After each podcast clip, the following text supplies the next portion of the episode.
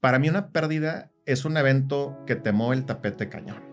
Es una situación que no esperabas la mayoría de las veces y aunque lo esperabas, no sabías que te iba a impactar tanto, porque el funeral es ese, es ese proceso de ceremonia que va acorde a cada cultura, a cada familia, a cada situación, pero es indispensable que se haga. Está rico, está padre que te abracen. O sea, que la gente llegue y aunque sea la tía que no tenías de ver hace 20 años, pero te sientes acompañado. Aunque no te acuerdes quién era, te lo prometo que en tu alma y en tu corazón sí es luz para ti. O sea, es agua fresca para ti a pesar del dolor. Fíjate. No, pues él decidió, decidió terminar con, con su vida. Y a veces se generan muchas culpas. ¿no? Y también tiene que ver con la forma en cómo sucedió y con todo lo que pasó. Y se generan muchas culpas. Y eso es lo que hay que trabajar. El duelo y la pérdida pueden ser complicados al desconocer el camino y las herramientas necesarias para sanar y sobrellevar una vivencia tan fuerte a algo tan natural. Aprendiendo a vivir es un espacio de conversaciones, testimonios y opiniones de expertos invitados que nos revelan distintas perspectivas como lo es la física, psicológica y espiritual, con el objetivo de generar paz en nuestro interior en el momento de partida de un ser querido. Hola, bienvenidos a un capítulo más de Aprendiendo a Vivir. Yo soy Nati Cebrián. Gracias por acompañarnos. Hoy vamos a hablar sobre cómo despedir a alguien que falleció. Y les tengo un invitado súper especial. Déjenme se los presento. Él es regiomontano de corazón, coach de cambio, tanatólogo, conferencista, es autor de varios libros con gran éxito en ventas. Ahorita vamos a platicar de eso. Eh, uno de sus, de sus libros se llama Los lunes también son viernes. Eh, hay otro libro que también se llama Los elefantes no vuelan. Es el más vendido. Es, él lo llama El consentido. Y pues bueno, él es un excelente ser humano y a través de su plataforma, de sus redes sociales, ha impactado a muchísima gente y yo tengo el gusto y el honor de tenerlo aquí como invitado y es David Montalvo. ¡Eh! ¿Qué onda, Nati? ¿Cómo estás? pues yo muy bien, feliz. Hoy nada más veía en redes sociales los episodios, dije, ¿cuándo me van a hablar? ¿Cuándo me van a invitar? Hasta que se me hizo. Estamos bien contentos de tener a un súper experto. Eh, sobre todo porque estos son temas muy importantes y delicados. y qué padre que, que tú como tanatólogo nos vas a poder compartir. Bueno, primero agradecidísimos eh, porque estés aquí, por tu tiempo y pues bueno, que nos compartas de tus conocimientos. Em, vamos a platicar a gusto, así es que acomódense. Vamos a echar el chal. Vamos a echar el chal. Em, por favor, si ustedes creen que esta conversación le puede servir a alguien, pues compartan este podcast. Y pues bueno, vamos a empezar con número bueno, directo. Eh, platícanos un poquito. Bueno, primero platícanos un poquito de ti, un poquito de ti, cómo llegaste hasta aquí. Tienes una, una cuenta en Instagram que pues tienes bastantes seguidores, me imagino que todo el mundo eh, te escribe de vez en cuando, te piden consejos, etcétera. Entonces, ¿cómo, cómo, ¿Qué pasó desde, desde que la carrera o no sé cómo ha sido tu camino? Que nos platiques un poquito. Claro, sabes, es una historia medio, medio larga, entonces voy a tratar de, resumir, de, resumírtela para platicar de lo que realmente también hay que, hay que platicar que le puede interesar a la gente. Pero yo estoy un poco dividido en dos áreas fundamentales desde hace ya muchos años en el tema de capacitación, de conferencias, de cursos, de coaching, etcétera, llevo ya 22 años. O sea, esto lo he hecho toda mi vida. Desde que estaba en último año de prepa, empecé a dar conferencias. Y así estuve durante todos los años. Luego estudié eh, la, la, carrera de Ciencias de la Información y la Comunicación. Eh, y luego me empecé a involucrar en otro tipo de, de cuestiones y empecé estudiando, todavía he estudiado hasta, hasta la fecha, sigo estudiando cosas. Y a raíz de la muerte de mi papá, que muere hace, bueno, desde el, de, de un derrame cerebral hace 15 años, y eh, pues muere hace ocho años, ¿no? Entonces, a partir de ahí nos cambió la vida. Fue un tema difícil, justo yo estaba en la universidad en ese momento cuando, cuando me dan la noticia y cuando nos damos cuenta que estamos en la cuerda floja, no sabíamos si mi papá iba a vivir o morir, etcétera. Y bueno, fueron ocho años los que estuvo con nosotros con una muy buena calidad, sin embargo con ciertas secuelas, porque él perdió el habla, el movimiento del lado derecho, la memoria, y para mí la verdad fue un proceso muy interesante difícil, complejo, pero al mismo tiempo lleno de, mucho, de mucha bendición y mucho aprendizaje, porque en ocho años era estar viendo enfermeras, doctores, diagnósticos, sustos, cosas. Yo, como te digo, me dediqué a dar conferencias, entonces viajaba por todos lados y de repente me hablaban, David, tu papá se convulsionó. O sabes qué, David, tu papá nos tenemos que ir al hospital de emergencia porque ya tenía, tenía una sonda donde ya no se le podía alimentar por la boca y luego la sonda iba a estómago, luego intestino, o sea, fue todo un relajo que me planteó como de frente el tema de qué pasa cuando nos cambia la vida. También es así que escribí un libro que, que ahorita mencionaste que se llama Los elefantes no vuelan a raíz de esa experiencia.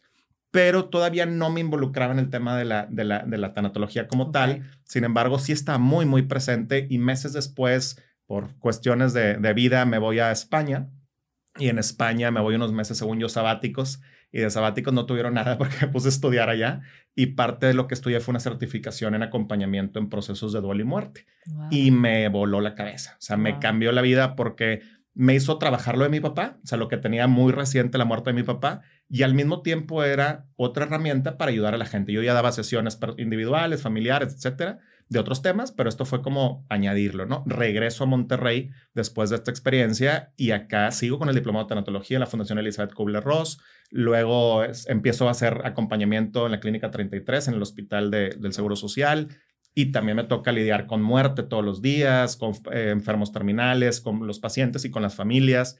Y empecé también luego con grupos de duelo y a partir realmente que empiezo con grupos de duelo, con todo tipo de pérdidas, pérdidas mixtas, ahí es cuando veo la importancia, la necesidad y la urgencia de sentirse escuchado, papachado y acompañado. Y ahorita como es el tema también de poder cerrar nuestros procesos, de poder darle una vuelta a lo, a que hacemos, no, pero no por el tiempo, porque el tiempo solo no hace nada. Realmente son tus decisiones las que hacen que las cosas sean diferentes y que puedas sanar. Entonces a partir de ahí empecé y abrí un grupo, luego otro, luego otro, luego otro, y resulta que entonces a partir de pandemia me empecé a involucrar más en la parte de tanatología como, como tanatólogo, por obvias razones y por todo lo que estaba sucediendo, más que las conferencias que se acabaron eventos presenciales. y ahorita, sí, sí era, era mi vida, ¿no? O sea, dejé de viajar, dejar conferencias, dejar cursos presencial, lo seguí haciendo online, ahorita ya regresamos. Pero entonces un gran porcentaje de mi vida fue eh, dedicarlo también a esta parte de acompañar a personas y organizaciones, incluso en situaciones de pérdida o de cambio. Y eso es lo que he estado haciendo. Entonces, esa es como un poco la historia. Atiendo regularmente cinco o seis personas todos los días. Eh, en parte como tanatólogo y pues de repente me voy a algún lado a dar alguna conferencia, algún curso, tanto de tanatología como temas de empresa, ¿no? Entonces estoy ahí medio en los dos lados que ha estado muy rico el, el proceso porque me ha dado como una visión distinta, ¿no? Entonces puedo acompañar, como dices, en temas muy delicados, pero también en el día a día, o sea, para poder hacerlo más práctico y más sencillo, que es como mi misión como tanatólogo. Qué bárbaro, estoy súper impactada y te agradezco mucho que nos hayas compartido en esto de, tu papi y, y cómo también se, se, fueron como que poniendo las cosas para que, como que no hay nada es este coincidencia, como que no hay equivocaciones. Todo es perfecto. Qué increíble, ¿verdad? Y, y, muchas gracias por, por contarnos, pero estaba impactada, o sea, y luego esto, luego lo otro. Luego, sí, es que así fue, digo, está larga, te pudiera dar muchos detalles, pero así fue, y sí, justo lo que dices, yo estoy muy agradecido por eso, porque se han ido poniendo las cosas así. O sea, de, de, entrada no era, lo digo con todo respeto, pero no, no era un tema de el sueño de niño ser tanatólogo, ¿no? O sea, no era lo que yo traía desde que tenía 5 años, 10 años y demás. Sin embargo, sí quería ser médico. Entonces, de ahí, y muy claro, quería ser médico y hice unos cambios ahí en el último año de prepa ya me fui por otro lado pero ahora regreso, porque regreso a los hospitales, regreso a acompañar a personas que están en una situación muy delicada de salud, regreso a otras cosas. Entonces, bueno, está todo el medio. El doctor perdido regresó, pero por eso estoy ahí. Doctor de, pues, ayudar a, a, los corazones a que puedan salir adelante. Y, y, bueno, pues ahorita mencionaste pérdidas mixtas. Mencionaste que también estabas en eso. ¿Nos puedes platicar o nos puedes eh, decir para ti eh, o cómo, cómo, qué dirías, eh, qué es una pérdida? O sea, y, esto de pérdidas mixtas y así que nos puedas aclarar. Mira, quiero, quiero tratar de ser como muy práctico porque es la forma en la que hablo yo a la gente también y, y, la que comparto en mis grupos y en, en, los eventos. Para mí una pérdida es un evento que te mueve el tapete cañón. Okay. Es una situación que no esperabas la mayoría de las veces y aunque lo esperabas, no sabías que te iba a impactar tanto. Es una situación que, mm, que hace que tu vida se ponga de cabeza, una situación que te enfrenta cara a cara con el dolor por algo que era y que ya no es, por algo que había y ya no está. Si oye muy obvio, pero en la práctica es todo un proceso. Yo he vivido muchísimos, muchas pérdidas, he tenido muchas pérdidas en mi vida y por ende muchos duelos, pero a veces la gente se queda nada más con la idea de, bueno, pero es que mira, esta pérdida no importó porque el abuelito ya tenía 90 años. No, pues mi hermano, pues es que el abuelito sigue siendo ser humano y sigue siendo familiar tuyo y sigue siendo una persona importante, por lo cual hay que darle el proceso, el significativo y honrar la vida de, de tu abuelo también o de tu abuelito, quien haya fallecido, por medio de, de, también de tu propio proceso de sanación. Entonces, para mí la pérdida es eso, esa ausencia de algo, pero que sí te cambia cañón la vida y te voltea todo de cabeza y te pone frente al dolor cara a cara. Hay, hay, un libro muy bueno que creo que el título es Mirar, mirar al sol, porque dicen que lo que el, ser humano, las cosas más difíciles de ver, el, el, del ser humano es quedártele viendo al sol durante mucho tiempo, porque tarde que temprano te va a lastimar tus ojos, y ver a la muerte, ¿no? O sea, ver cara a cara la muerte. No estamos preparados nunca para terminar, para terminar, la, eh, ver cómo termina la vida de una persona que amamos, ¿no? Entonces, pues eso son las pérdidas, pero también digo, sé que ya han hablado de estos temas, pero también aclarar que pues hay otro tipo de pérdidas, pérdida de relaciones, pérdida eh, laborales, pérdida de cambio de ciudad, de cambio de país, este y demás, ¿no? O sea, hay mucho tipo de pérdidas. Ahorita se me vino a la mente como que pérdida, creo que dijiste pérdida de situaciones o algo así, o sea, pérdida de, de, que, bueno, esto era de una forma. Claro. Y ahora ya no, o sea, como que eh, pienso mucho en la pandemia y las implicaciones que, o, o, todo lo que conllevó, pues ahora en casa, con mis hijos aquí corriendo, en la compu, y, o sea, como que para muchas personas el, el hecho de no tener ese lugar donde yo puedo ir a la oficina a trabajar, eso también representa una pérdida. Entonces, qué, qué interesante que, que, pues sí, o sea, pérdidas mixtas que sea en, realmente en cualquier área de tu vida donde tú, o sea, pérdida de algo o a alguien. Y nadie se salva de vivir esas pérdidas. O sea, por más, eh, te digo, preparación académica, edad o no edad, eh, lugar de residencia, contexto cultural, situación, al final no deja de doler una situación de pérdida. Y hablando un poquito más sobre el duelo, ¿verdad? En, en los procesos del duelo, yo sé que hay, que hay unos pasos o etapas también aplican para, para cualquier situación, no solo para la pérdida de un, ser querido, o sea, también se hace, o bueno, platícanos un poquito sobre los pasos de... Sí, pues mira, hay mucha, hay mucha teoría al respecto. Eh, la, una de las que, que empezó a hacerlo como más, la que puso en, en, el boca en boca estos temas de las etapas, las, famosas cinco etapas de, del, del, duelo, fue Elizabeth Kubler-Ross. Eh, que hablaba pues de, de, la negación, que hablaba del enojo, de la tristeza, de la negociación, que es el reproche, y de la aceptación.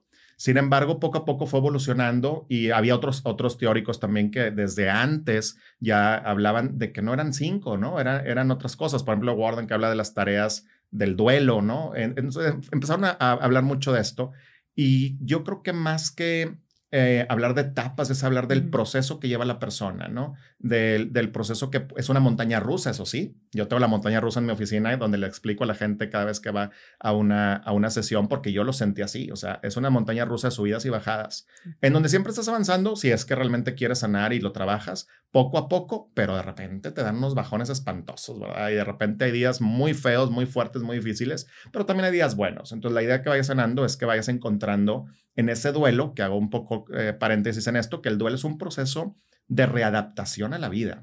O sea, el duelo es lo que te ayuda a regresar a la vida. Me dedico también a acompañar muchos papás que han tenido la pérdida de un hijo, por ejemplo. De hecho, tenemos un grupo de papás hombres, este, cada 15 días nos juntamos y también otro grupo de mujeres, de mamás que han perdido hijos. Y yo no he tenido la pérdida de, de, un hijo, y, pero al platicar con ellos, me impresiono y aprendo tanto, Nati, de verdad, porque digo, ¿cómo es posible que después de la pérdida de tu hija de nueve años, de la, después de la pérdida de tu hijo de 25 años, no hay edades para eso, ¿no? Y de la situación tan trágica que viviste, estás aquí porque estás aquí conmigo y estamos acá en un convivio, atacados de la risa, platicando a gusto. O sea, se puede volver a vivir, ¿no? Se puede volver a vivir y el sol vuelve a brillar para todos. Te explico esto porque efectivamente sí, hay una etapa al principio de shock, porque luego ya se hablaban de siete etapas y demás, pero bueno, hay, una etapa de shock en al momento de recibir la noticia. Nuestro cerebro no está preparado para recibir una noticia como esta, obviamente se sacude todo.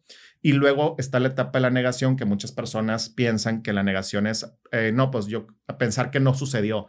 No, no es nada más que no sucedió, sino como que negarte a entrarle al proceso de duelo. Mm. O sea, negar a, por ejemplo, te voy a poner en mi, en mi caso en particular, cuando viene todo esto de la pandemia, me acuerdo que pues yo viajaba y yo tenía conferencias ya programadas y cuando me dicen, no, pues esto no se va a acabar ahorita. O sea, esto ya, estaba hablando de julio, julio, que decía, va, pues para agosto, pues para agosto nada. Y yo le estaba dando la vuelta, la vuelta, la vuelta, y hasta que dije, a ver, David, estás en un proceso de negación. Porque claro que hay un duelo mundial, ¿verdad? Y está todo cerrado, compadre. O sea, no va a haber vuelos, güey, no, va a haber eventos, no va a haber nada. Es el momento de parar de detenerte y de y yo y estuve ahí. Y claro, también con la con la muerte de mi papá eh, los primeros días yo me acuerdo que iba, a ir de viaje justo a, a Bolivia, iba a ir a dar una conferencia y me acuerdo que siempre pues, vivía yo todavía con mis papás, entonces cuando murió y yo siempre me iba a despedir de él antes de cada viaje, porque no sabía si ese viaje iba a ser el último.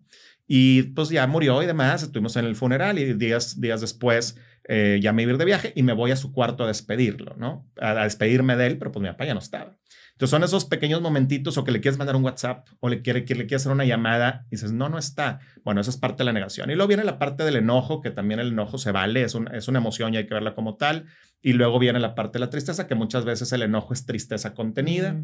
Y luego la, negociación es toda esta parte de el, el, hubiera o el por qué o el si hago esto va a suceder lo otro mm. o es que si yo hubiera hecho esto diferente, etcétera. Y luego viene la aceptación, que también lo más importante, fíjate, de las etapas, más que hablar de etapas, porque no, no es como déjame te etiqueto a ver en qué etapa estás y ya vas a brincar a la otra, ni mucho menos, porque de hecho no es lineal el, el proceso. Pero esta etapa de la aceptación es la parte de, les digo yo, que es una aceptación amorosa y consciente. Y esa no llega al primer mes, ni al segundo, ni al tercero. No hay tiempos, pero la aceptación como tal, y es muy interesante porque no es, bueno, pues acepto que se murió. No, es aceptar tu vida sin él o sin ella. Ese es el, ese es el chiste. Y que sabes que lo vas a extrañar siempre, que va a estar en tu corazón toda la vida, pero que físicamente no está.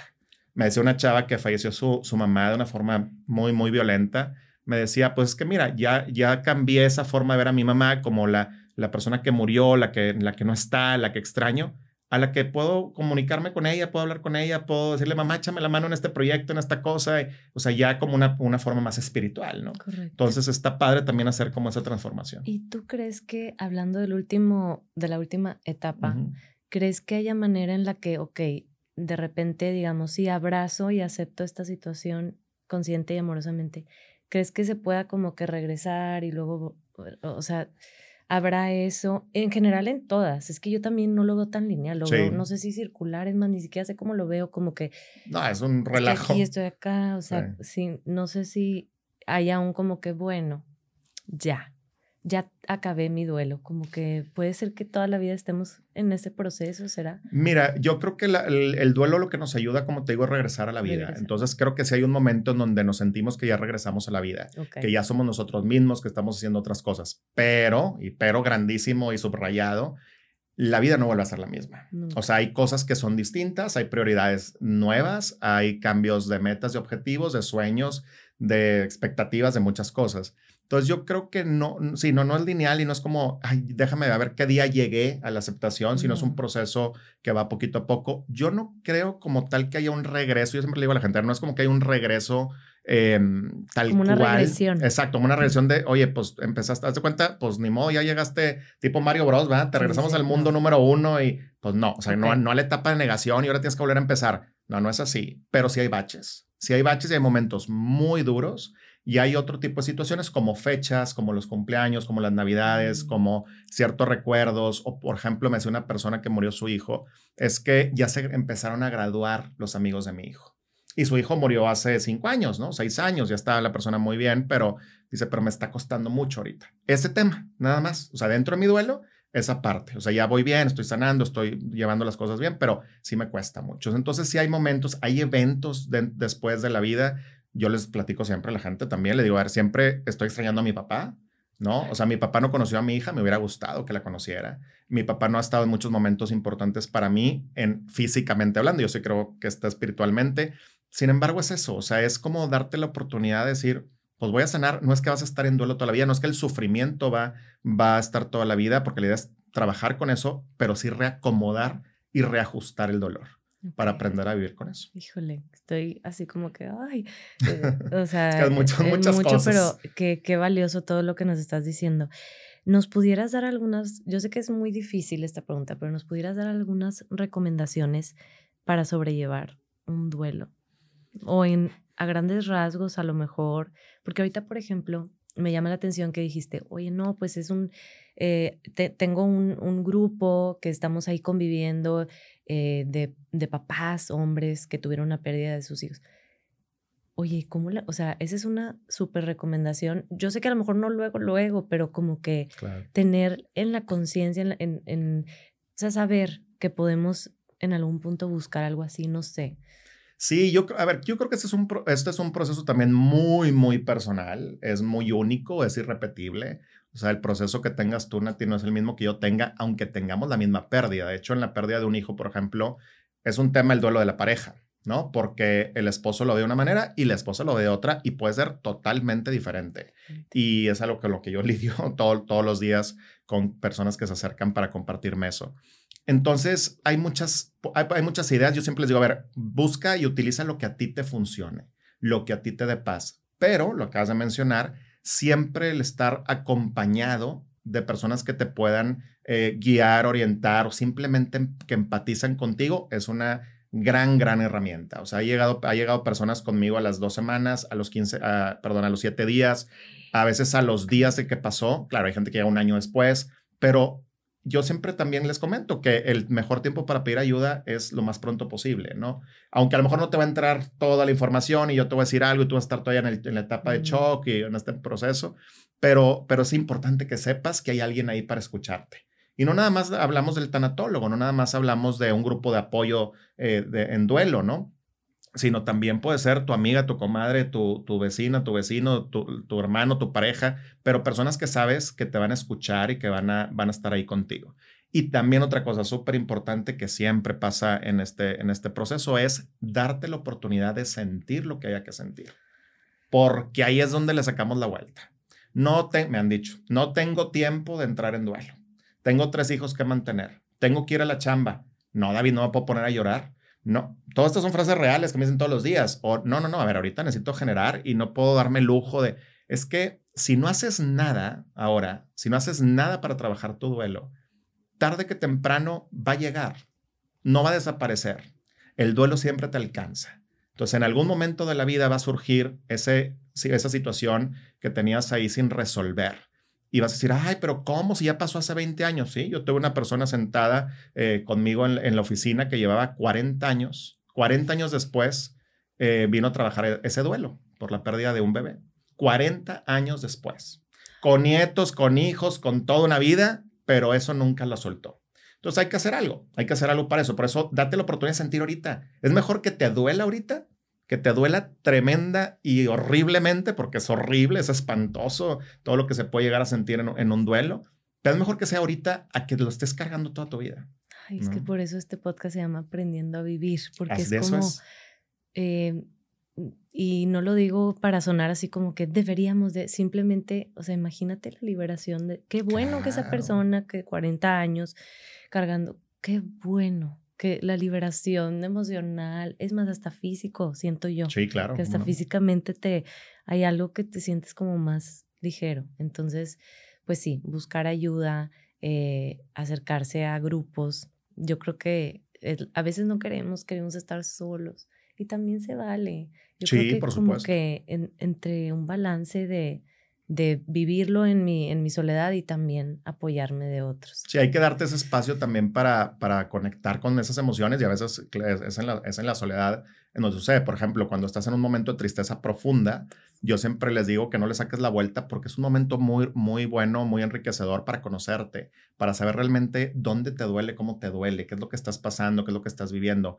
Es horrible, sí, pero te da mucho aprendizaje para aprender a vivir que eso es lo interesante. Y también no sé si, si concuerdes conmigo que sueltas y hay algo que, ah, se siente entre comillas, como bien. O la vida cambia, claro. Como que, ay, no, o sea, lloré tanto, esto es, o sea, me dolió tanto. Pero ya lo saqué. Lo saqué, ajá. Y vuelven a ver otros momentitos así, o sea, como que pasan días y otra vez tú. Sí, porque hay tiempos, hay gente que a lo mejor en ese momento no puede llorar y también se frustra le no, no, no es así, es cuando te des la oportunidad, pero nada más no lo, no lo rechaces y no lo evadas, ¿no?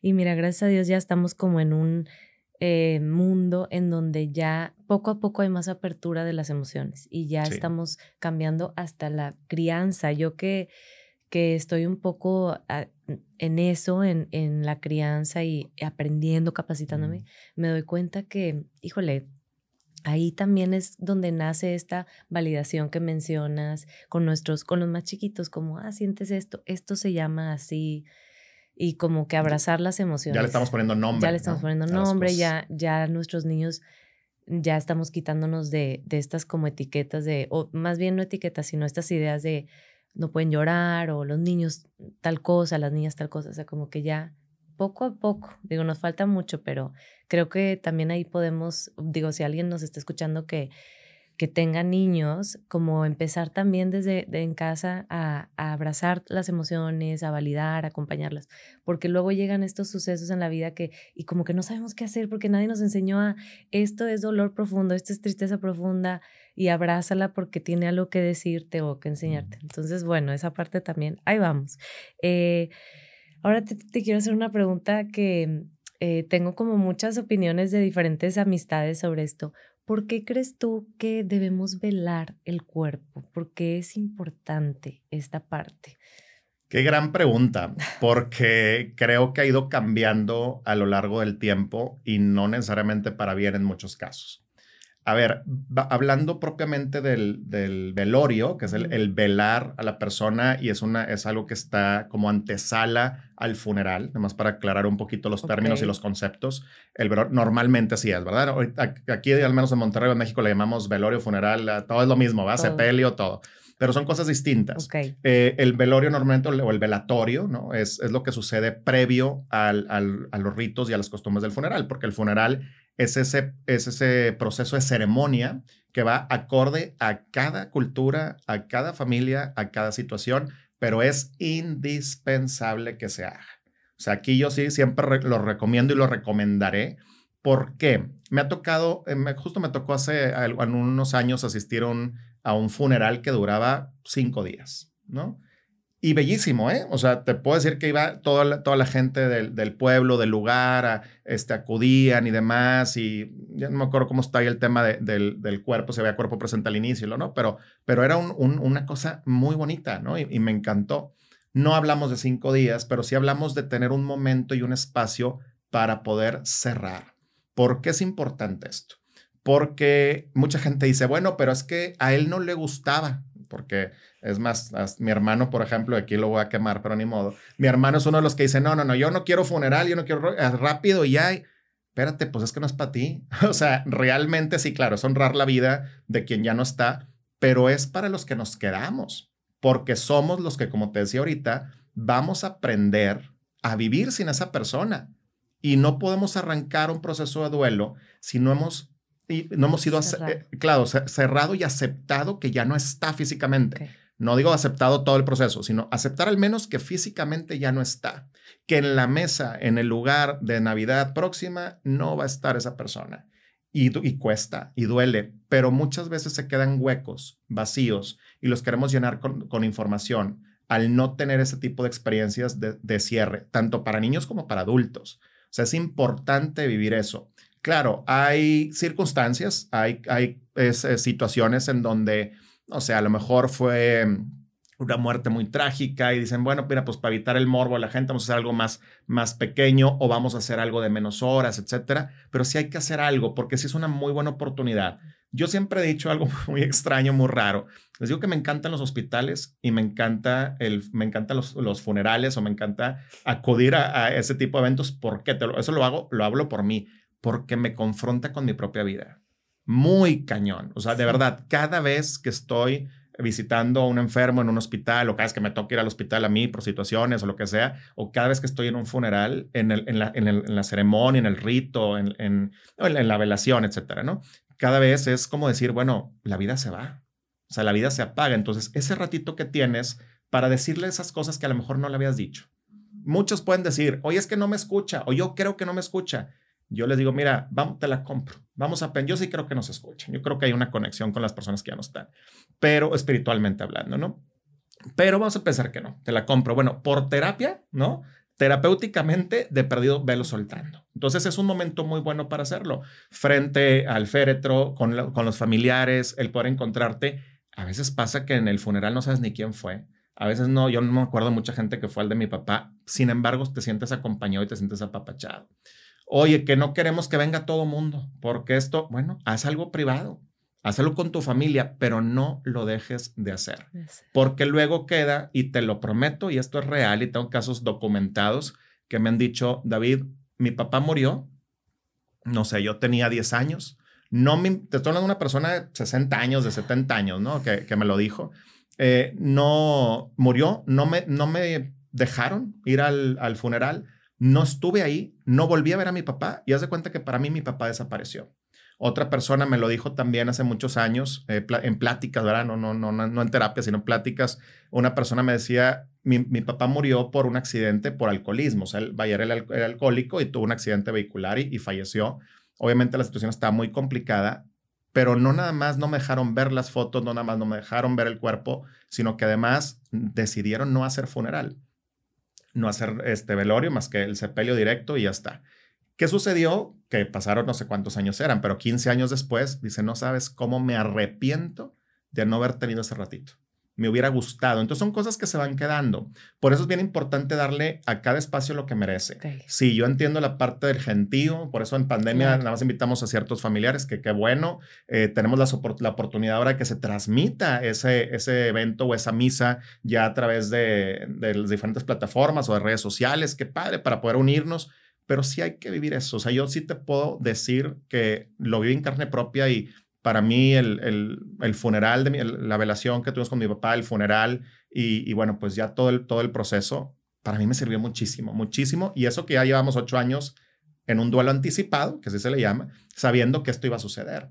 Pero me ayudó, lloré como nunca había llorado en todo el proceso. O sea, es, en ese día lloré hasta la misa. Lloré. Fue, cuando, fue la primera vez que lloré lloré. O sea, de verdad me dejé llevar y me dejé ir y sentí eso que decías ahorita. Esa ligereza y esa sensación de que todo está bien a pesar del dolor. Entonces sí es importante hacer ese cierre. Oye, que no queremos hacer nada, bla, bla. Bueno, se puede hacer un cierre con la familia. A mí me ha tocado, me han invitado, me han pedido acompañar a las familias para hacer cierres a veces en una casa, este, vaya, que no es lo óptimo, que no es lo ideal, pero, pero me ha sucedido, o tal cual en alguna funeraria que me han dicho, David, pues acompáñanos nada más vienen los tres hijos, este, la, la, señora que, que, enviudó y tal, y ayúdanos a, tener esta dinámica de cierre. Hay formas, hay ejercicios, hay maneras para poder cerrar en donde, bueno, te despidas, le digas a la persona lo que, le, lo que tenías guardado por decirle, que le agradezcas. La gratitud es clave también en este proceso y es ahí, ¿verdad? Porque muchos dicen, es que yo me quiero quedar con la imagen de cómo lo conocí. Está bien, es, es buena opción pero date cinco minutos o diez minutos para acudir a ese funeral, a ese momento o para así llevarlo a cabo. O sea, sí es importante porque, te digo, documentado está que pasan los años y personas dicen, chin, ¿por qué no hice ese evento? ¿Por qué no hice ese momento? Y a ver, dinos la, cuéntanos la diferencia entre eh, velación, sepelio o funeral, o sea, como que traemos eso mezclado, ajá, nosotros. Sí, porque el, en el lenguaje común lo utilizamos para todo, ¿no? entonces, como son sinónimos para muchos, pero no, te digo que el velatorio es precisamente el velar. Y ese está asociado a un tema de oración al alma de la persona, que eso es también ha visto desde la fe católica y de todo tipo de, creencias, es estar ahí acompañando a la persona que murió, porque eso sí, ahí está la gente orando, la gente pidiendo, tal, para que su alma, digamos, llegue directo al, al cielo. Entonces es un momento muy íntimo, se considera que eso está previo al funeral. El funeral como tal, que se lleva en la funeraria no, regularmente, es el, la ceremonia para honrar la vida de la persona que ya no está. Y aquí sí, yo también les digo, se vale de todo. O sea, se vale de todo en el sentido de que hay gente que quiere ir de blanco, hay gente que quiere poner una foto grande, otros foto chiquita, otros mil, flores, otros no flores. Por eso, eh, pues las funerarias ahora se han ido adaptando a cada necesidad de cada familia, de cada circunstancia, de cada creencia. Por ejemplo, hay quien hace su misa eh, de cuerpo presente, hay quien decide no hacer misa, pero al menos sí llevaron esa, por las creencias o lo que sea, y llevaron, sí llevaron su proceso de, de cierre en el funeral. Entonces, es esa ceremonia. Y el sepelio tiene que ver con el sepultar. O sea, tiene que ver con ese momento de tapar, ¿no? De ese momento ya de, de cerrar la vida, ¿no? De despedirte. Porque si tuviste el último suspiro, este, en, en el, a lo mejor en una cama de hospital y tal, la familia estuvo ahí, pero en ese momento del sepelio, ¿no? O, o de la incineración en caso de que así sea, es cuando es la última vez que vas a ver humana y o sea, físicamente a la persona en esta tierra. Entonces es un momento de verdad duro, fuerte, pero bellísimo. Para mí también fue algo muy bonito. El, antes de que eh, mi, papá lo, lo llevaran a, cremación, me dijeron, no quieres pedirse y tal. Y, y sí, me acerqué y fue la última vez que vi a mi papá en la tierra, ¿no? Entonces fue un momento muy bonito, a pesar del, claro, del dolor que te cuesta mucho. Hay gente, se respeta, hay gente que no lo quiere hacer, pero al final también sí hay que vivir algo de esto, o sea, sí, sí hay que entrarle a este, a este proceso. Ahora, lamentablemente con la pandemia, y sí lo quiero aclarar porque aguas con esto, pues mucha gente como eh, por tema de, de, salud y por tema de no contagiar y pues se empezaron a reducir mucho los funerales.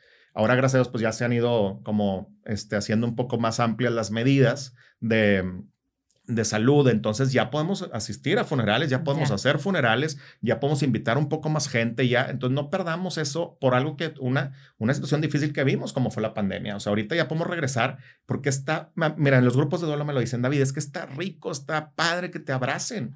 O sea, que la gente llegue y aunque sea la tía que no tenías de ver hace 20 años, pero te sientes acompañado, aunque no se te acuerdes quién era, te lo prometo que en tu alma y en tu corazón sí es luz para ti, o sea, es agua fresca para ti a pesar del dolor. Fíjate que qué curioso que digan eso porque de verdad yo pensaría, no sé si yo quisiera estar con personas, o sea, pero me he dado cuenta cuando he asistido a estos lugares que a veces no, no conocías tanto a la familia, pero como que te ven y contigo se eh, eh, sollozan y dices tú, ay, bueno, pues conmigo lloro más o con alguien que a lo mejor nada que ver, pero ahí descansan tú dices, ay, pues con esa persona nunca sintió, sabes. nunca sabes, y como que descansan, o sea, sollozan y de como que descansan, y luego otro, y, lo, lo, que acabas de decir, o sea, no se acuerdan quién los abrazó ni nada, solamente sintieron ese de que yo te sostengo, aquí estoy. Y mucho también es las personas que llegan realmente con el corazón abierto de, no te voy a decir no llores, no te voy a decir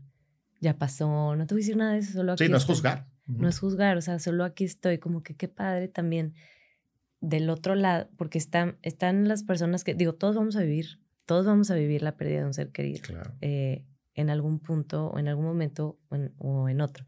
Pero también el otro lado de cuando nosotros vayamos a estos eventos, eh, pues que, que este, no sé si nos recomendarías qué, qué tipo de frases usar o qué, qué tipo de energía, qué tipo de, porque es, difícil, hay, hay, personas que a veces dicen, híjole, es que me me siento después de asistir, me dreno. Entonces, como que, ¿qué, alguna recomendación de qué decir? Que te, lo voy a, te lo voy a explicar con un ejemplo que sucedió en Capillas del Carmen, no es por comercial, pero, pero así fue.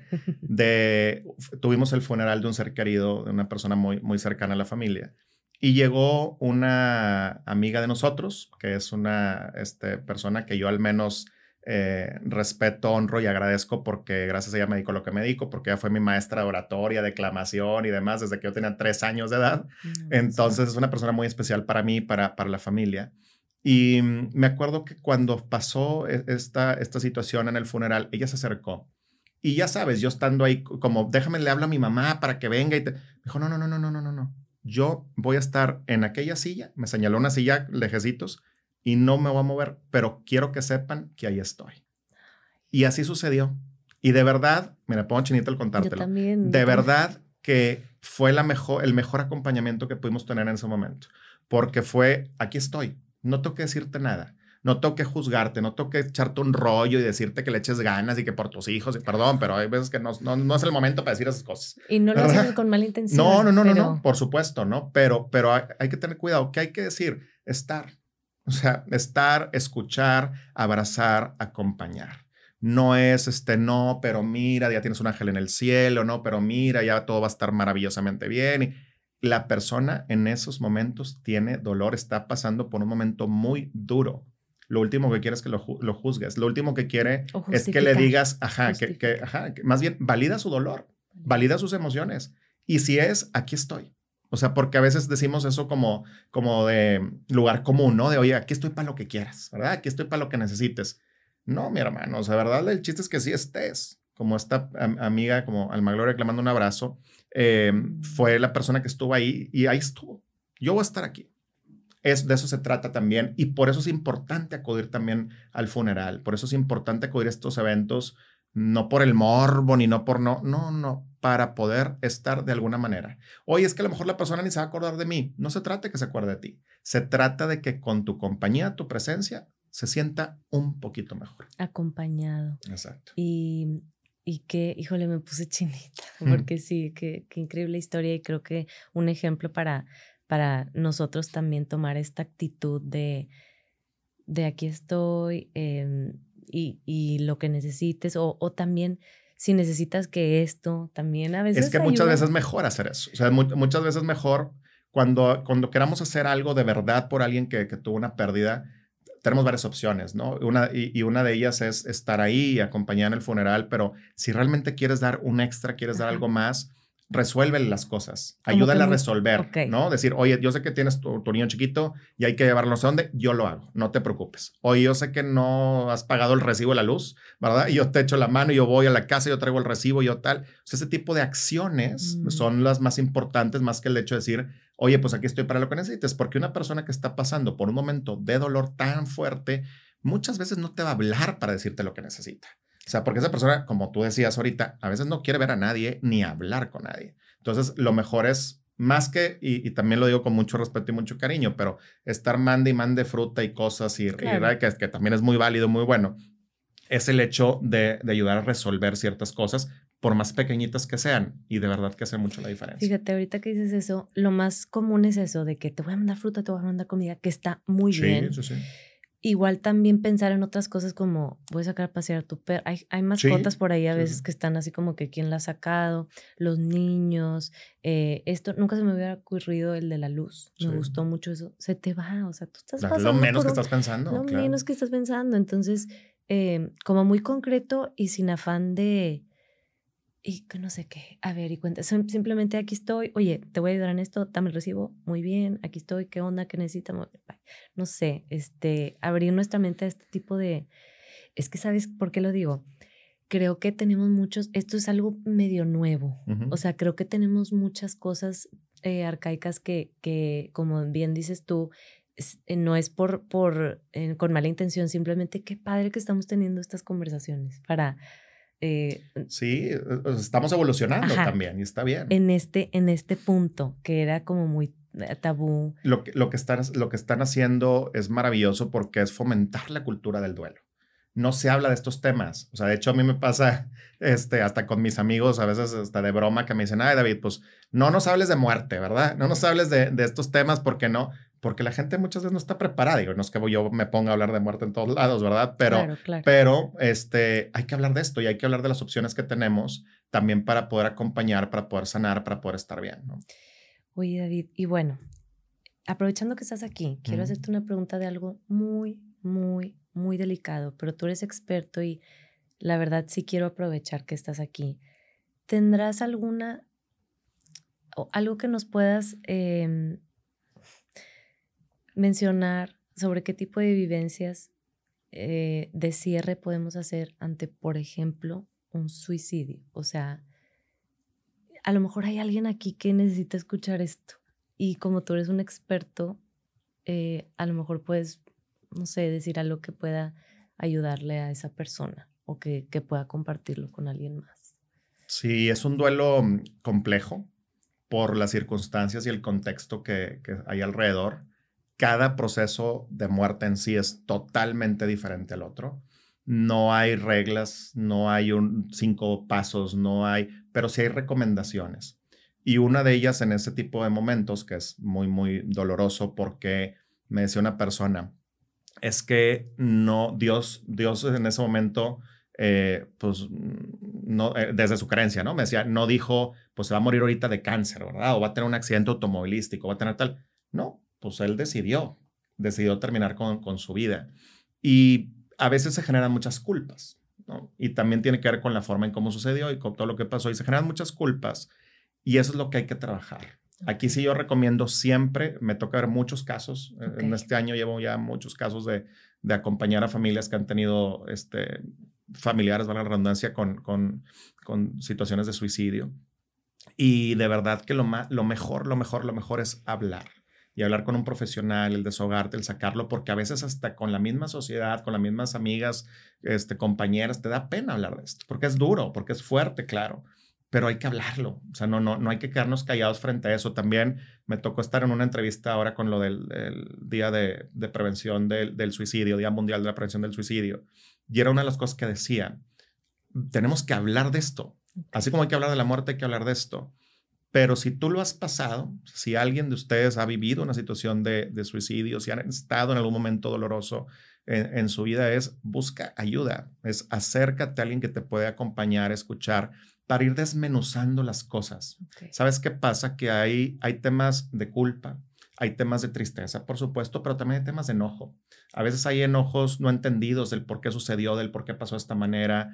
Y, y, aquí hay algo también bien importante. No se trata de que fue muy valiente o no fue valiente la persona que lo hizo, o fue muy fuertemente o fue muy débil de mente. No tiene absolutamente nada que ver con eso. Ya son otras circunstancias. Claro que hay un tema este, también de tema mental y demás, con otro tipo de situaciones, pero cada caso es eh, distinto porque hay muchos tabús al respecto, hay mucha gente que dice, no, es que tenía que haber estado en depresión para poder tomar la decisión y no necesariamente.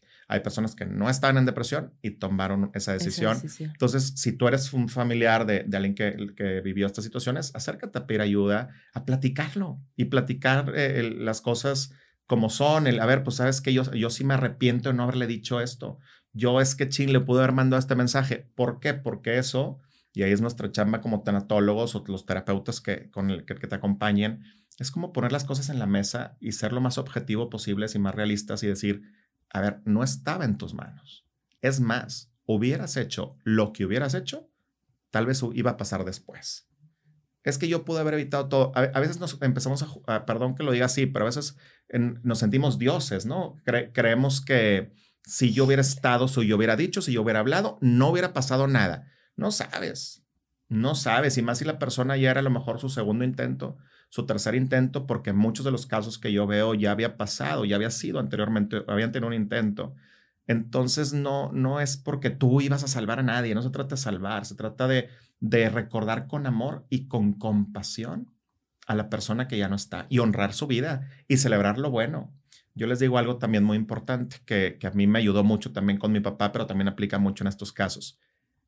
La relación, vamos a pensar con tu papá, con tu mamá, con tu hijo, con quien, lo hay, con quien haya este, cometido el suicidio.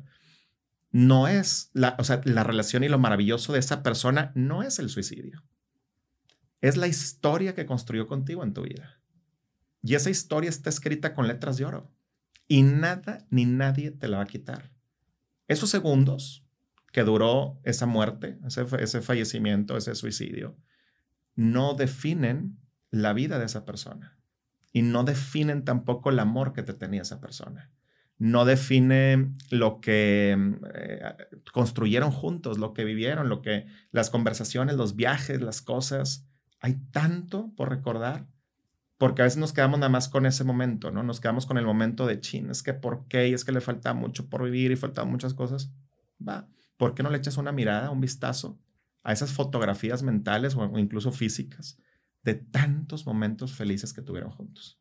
Porque esa persona es mucho, mucho más allá que una enfermedad mental, mucho más allá que un padecimiento, mucho más allá que una depresión, mucho más allá que una decisión como estas.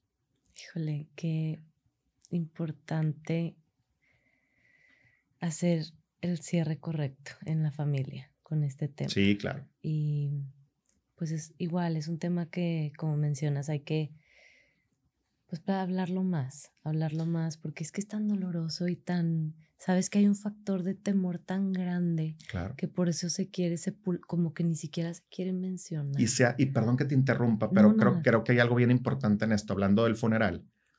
que hay gente que prefiere no hacer nada porque es doloroso enfrentar y el decirle a la gente y el decirle tal. Entonces yo les invito a que a que si tú llegan a vivir esta situación, que esperemos que no, pero si están, se ven eh, involucrados en una situación como estas, sí tengan ese funeral como familia. Si quieren, no inviten a nadie, que no haya nadie, que no esté nadie más que la familia nuclear o las personas que ustedes quieran, pero sí tengan este momento. Eso es clave porque luego también, como dices, se genera esta conspiración del silencio donde todo mundo sabe lo que pasó, todo mundo sabe lo que está sucediendo, todo mundo sabe lo que hay detrás, pero nadie habla y nadie dice nada. Y no sanas y no avanzas. Entonces, sé que es muy duro enfrentarlo, por supuesto. Eh, me ha tocado atenderte, digo, muchos, muchos casos y y conozco pues, la, complejidad del tema, pero también sé lo que ayuda el tener estos cierres y estos momentos como familia y, llevar esos, esos, servicios tal cual funerarios, ¿no? Y hacer esta velación, esta oración, el, este funeral, el sepelio, etcétera, ¿no? O sea, se vale, ¿no? Se vale. Incluso antes una de las ideas arcaicas también que teníamos era no se pueden hacer misas por ejemplo. Es una, eh, eh, y eso ya no funciona de esta manera. ¿eh? También hablando de religión católica, desde la fe, antes decían es que no se puede hacer misas a alguien que se suicidó. y era, imagínate, decirle a una familia, decirle a una persona, oye, ¿sabes qué? Pues ustedes muy bien, pero no les podemos dar una misa porque fue suicidio. Perdón, pero es una tontería. Este, y gracias a Dios, digo, pues fue en sus tiempos, en sus momentos, ha ido evolucionando y, ya y hay muchos sacerdotes incluso que los conozco y que dicen, oye, a ver, no, tiene nada que ver la forma en cómo murió. Correcto. De hecho, Juan Pablo II ya es otro tema, pero Juan Pablo II en algún momento hablado de eso, ¿no? De que algo, algo así de, era por ahí, voy a parafrasear un poco, perdón, pero decía que las personas que mueren por esta situación muchas veces eh, son mártires por su propio dolor, por su propia sangre, ¿no?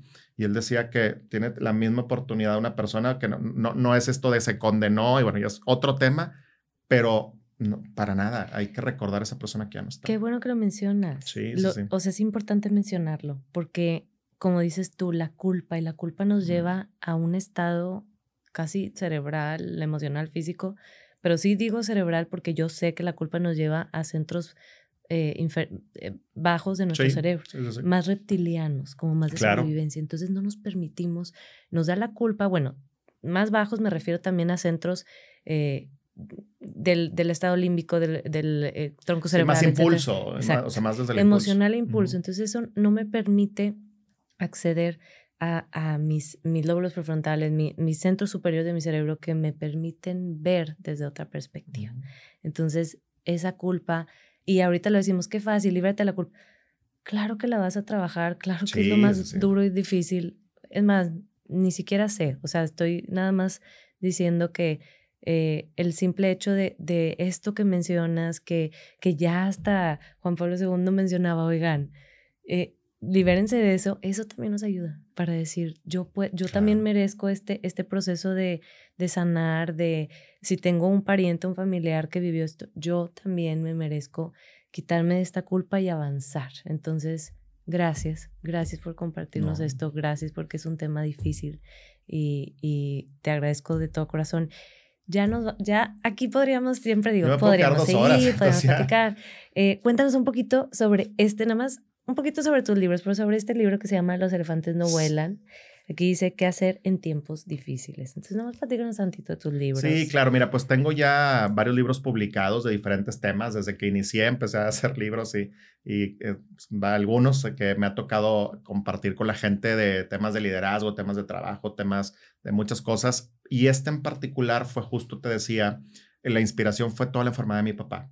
Eh, no, no hablo como tal de la historia, cuento algunas cositas de lo que pasó con mi papá, pero no toda la historia, pero sí fue una inspiración porque el elefante, en este caso se llama Los elefantes no vuelan, y es un libro que decía ahorita que era muy consentido porque mm, para mí el elefante es esa crisis que está, que está frente a ti y que no te deja avanzar. Hay una historia al inicio del libro que es de cuatro ejecutivos que se van al Serengeti en África y pues iban ahí en su jeep, iban a, a ver un espectáculo y de pronto se topan con un elefante y que no se mueve la crisis, la pérdida, eh, la ruptura de pareja, el divorcio, la situación económica, bla, bla, todo esto, la muerte de un ser querido, es un elefante. Entonces el elefante no vuela solo. Por eso se llama los elefantes no vuelan, porque yo nunca he visto más que Dumbo, pero fuera de Dumbo no hemos visto a ningún elefante volar y hay que hacer algo con el elefante. Entonces hay que hacer algo para que se mueva el elefante por sí mismo porque cuando tú lo trabajas y entiendes el para qué este elefante en tu vida, tarde que temprano ese elefante se va moviendo y te deja avanzar. Pero el elefante es tan grande y tan pesado que a veces no te deja ver lo que hay detrás y que te está esperando. O sea, hay muchas personas que ahorita están viviendo una situación muy dolorosa. Están con el elefante en el cuarto, o sea, en la habitación, en la cocina. Dicen, ahora, ¿cómo lo saco? Bueno, haz algo para acercarte al elefante, para ver qué es lo que hay detrás del elefante, para ver qué, cuáles son, son esos aprendizajes, oportunidades, bendiciones que a lo mejor ahorita no te estás dando cuenta de nada y también se vale, porque hay, hay momentos y espacios. Pero sí, dale chance o date chance a ver un poquito más allá y saber que ese elefante llegó por un propósito y por un motivo y que en cuanto se mueva, te espera una vida maravillosa después de crecer, después de formarte y después de aprender a lidiar con estas cosas que van a pasar toda la vida. ¿no? Ay, ya lo quiero leer. Ya sí, lo está, quiero leer. está padre, está padre el, el, de los elefantes no vuelan. Y hay otro que se llama Si te caes, me invitas. Ok. Que también te- padre tengo, tengo un podcast que se llama así, Si te caes, me invitas. Y este es un librito también que saqué. Y ese sí está más enfocado al duelo. O sea, estas son crisis, los elefantes son crisis Ok. en, cualquier, en cualquier tipo. Y, y bueno, la verdad es que sí es un libro que ya tiene que- muchos años y pues bien. Te tengo que confesar que he visto los títulos del, o sea, de los de los invitados y así de si Ujú. te caes me invitas. Y estoy así como que ¿cuál empiezo? Qué increíbles este invitados, historias que te o sea, entonces sí, yo también les Hay recomiendo que- muchas que- historias. sí, hay muchas no. historias desgarradoras, y, pero de personas que han salido de esto. O sea, hay muchas historias de pérdidas también. Hay de todo, ¿verdad? De pero hay todo. muchas historias de pérdidas muy, muy fuertes que salieron y que ahora nos cuentan cómo lo hicieron y cómo la pasaron de mal también, ¿verdad? Y muchas me ha tocado la bendición y, y- y el, el honor de acompañarles en sus procesos. Entonces luego ya pues los metemos, les ponemos un micrófono y les decimos, ahora platícanos. Y ayuda mucho a la gente que está pasando por algo Claro, así. porque pueden conectarse y como que sentirse eh, que sí, o sea, iba a decir they can relate, pero Ujú. así como que se pueden sentir de- Identificar. identificar. Identificar. Ay, qué mal, qué pocha. Oye, pues ya nos vamos. Ay, pero antes de que, de que mm, nos vayamos, te quiero felicitar por todo tu trabajo, por todo lo que nos compartes en Instagram, por todo, todo, por tu tiempo, por todo lo que ahorita nos dijiste y por todo lo que estás haciendo para, para dejar eh, este lugar, eh, este mundo muchísimo mejor de lo que, de lo que está. Entonces, gracias por sembrar esa semillita y compártenos dónde podemos contactar, bueno, tus redes, dónde podemos contactarnos contigo. Sí, bueno, pues gracias, Nati. Gracias por la plática. La pasé muy bien. De verdad me encantó el hablar de estos temas. Me gusta hablar de estos temas porque a veces no se hablan. Entonces, gracias. Y pues bueno, estoy en Instagram, es donde, como decías ahorita, realmente desde hace unos años a la fecha es donde más comparto temas de tanatología, de duelo. Antes no lo hacía, ahorita ya lo estoy haciendo hace varios años. Y es David Montalvo MX. David Montalvo MX. También está, bueno, el podcast Si te caes me invitas, que también lo encuentran así en Spotify o en. Instagram. Y mi página www.davidmontalvo.com.mx. Ahí me encuentran. Perfecto, pues muchísimas Gracias. gracias. Y pues bueno, también gracias a todos ustedes, gracias por acompañarnos. Nos vemos a la próxima. Siempre juntos, siempre.